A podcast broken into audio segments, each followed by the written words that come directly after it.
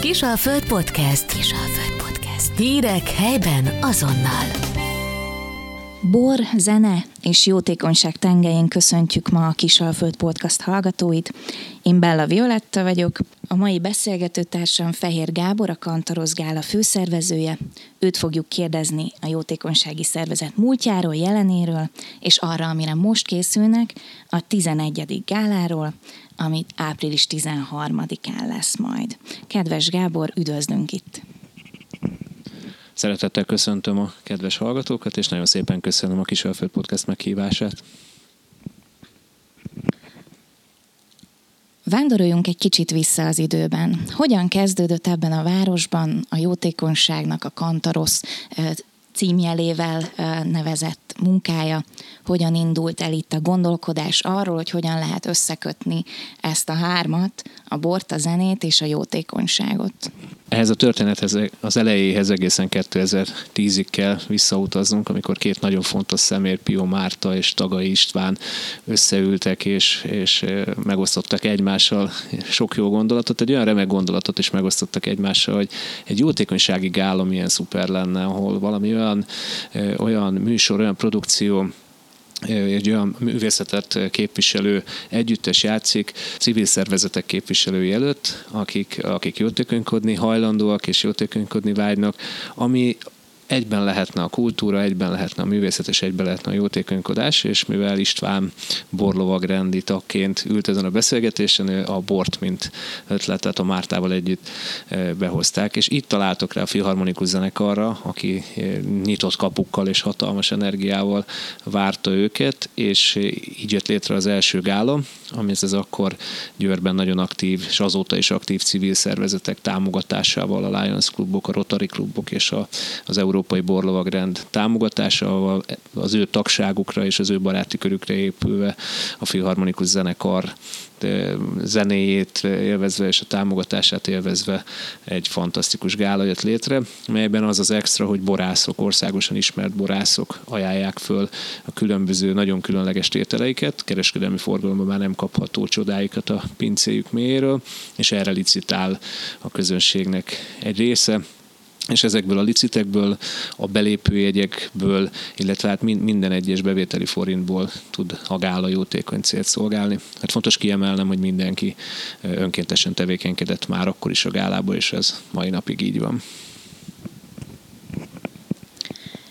Kiknek a javára történik ez a gála?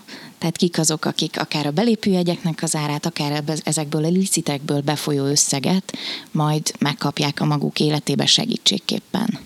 A Gála jogi szervezője és, és háttere a Kantarosz Alapítvány, és a Kantarosz Alapítvány minden év elején kiír egy pályázatot, Győrben és vonzás körzetében élő gyermekek a céltámogatottak.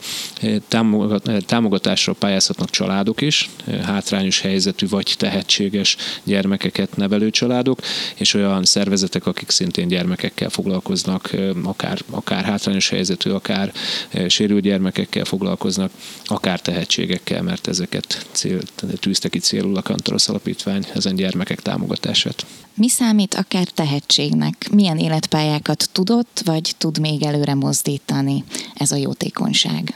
Annélkül, hogy kiemelnék neveket, hiszen az elmúlt években nagyon sok tehetséges fiatal tudtunk támogatni, erre nagyon büszkék vagyunk, de élsportoló, akinek akár az edzéséhez olyan eszközöket tudtunk megvenni, melynek segítségével egy nagyon szép helyezést ért el, vagy olyan, olyan zenész, művész fiatal lány, akinek egy hegedű vásárlásba tudott segíteni a Kantarosz Alapítvány, és azóta, ha az információm helyesek, Bécs, Bécsben zeneművészeti tanulmányokat folytat, és ennek köszönhetően köszönhetően ennek a hegedűnek is, tehát hogy ki, ki számít tehetségnek, hát ezek a fiatalok, akiknek, akiknek bizony tudjuk támogatni.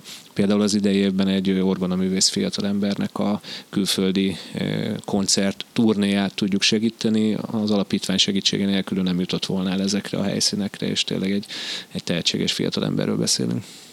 Igen, az orgona se nem egy könnyű, se nem egy ö, olcsó hangszer, akár javítatásra, karbantartásra gondolunk. Hogyan alakult ki ez a fókusza, ez a köre az alapítványnak, illetve akár a gála céljának, hogy itt nem sérült emberek, betegségekkel küzdők, más formában rászorultak, hanem pont a fiatalság legyen a fókuszban. Hogy egészen pontos legyek, sérült és általános helyzetű fiatalokat is segítünk, tehát ez nem kell, hogy a tehetséggel össze függjön.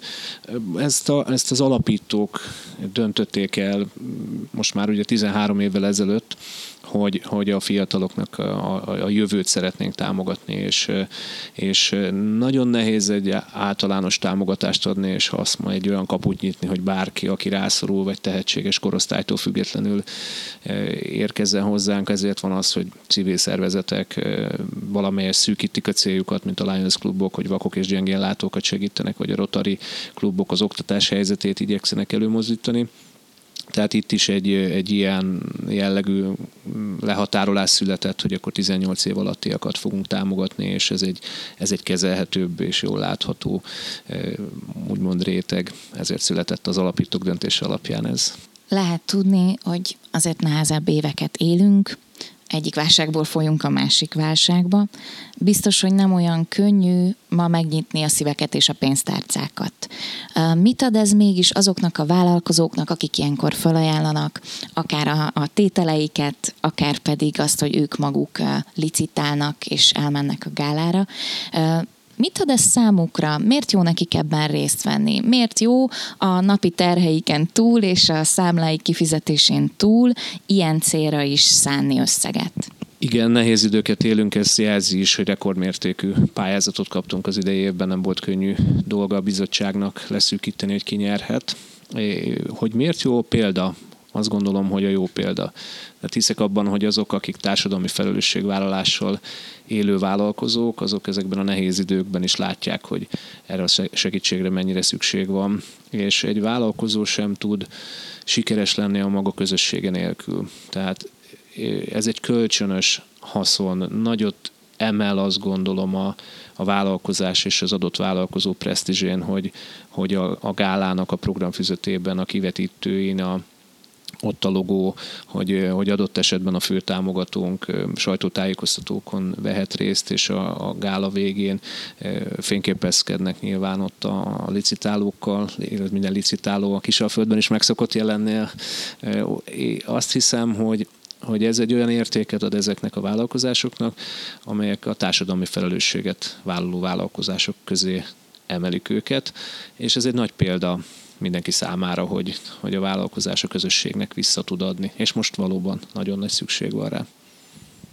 És a civil szervezeteknek miért jó így összeállni, akár egy ilyen gála idejére? Hát megvan mindegyiknek a maga szokásos célja, működése, nem olvadnak ilyenkor egybe. Tehát mi az, ami ebben nekik jó, kifizetődő, érdemes benne részt venniük? Együtt nyilván erősebb vagyunk, ez közhely, de, de el tudunk jutni olyan támogatókhoz, olyan, olyan ingerszinteket tudunk átlépni, amikor azt mondjuk, hogy 500 vendég ül a Richter teremben, amikor azt mondjuk, hogy, hogy Borbás Marcsi, Nyári Károly, vagy, vagy Szulák Andrea a színpadon a Filharmonikus zenekar zenével, és ezt, ezt nyilván egy egyesület önmaga nem tudja elérni, nem tud ennyire látványossá válni ez egy olyan magasra tudjuk emelni a jótékonyság zászlaját, hogy, hogy ilyenkor ezt tényleg mindenki észreveszi, és olyan helyekre jutunk el a, a civil szervezetek kapcsolatrendszerével, ahova külön-külön nem jutnánk el. Tehát azt hiszem, hogy ez egyfajta ilyen világító torony, ahol, ahol érdemes ott lenni és, és táplálni ezt a tüzet, és ezt idén most már 11 civil szervezet érzi a magáénak, tehát nő azoknak a köre, akik ide akarnak tartozni ebbe a kantarosz életérzésbe.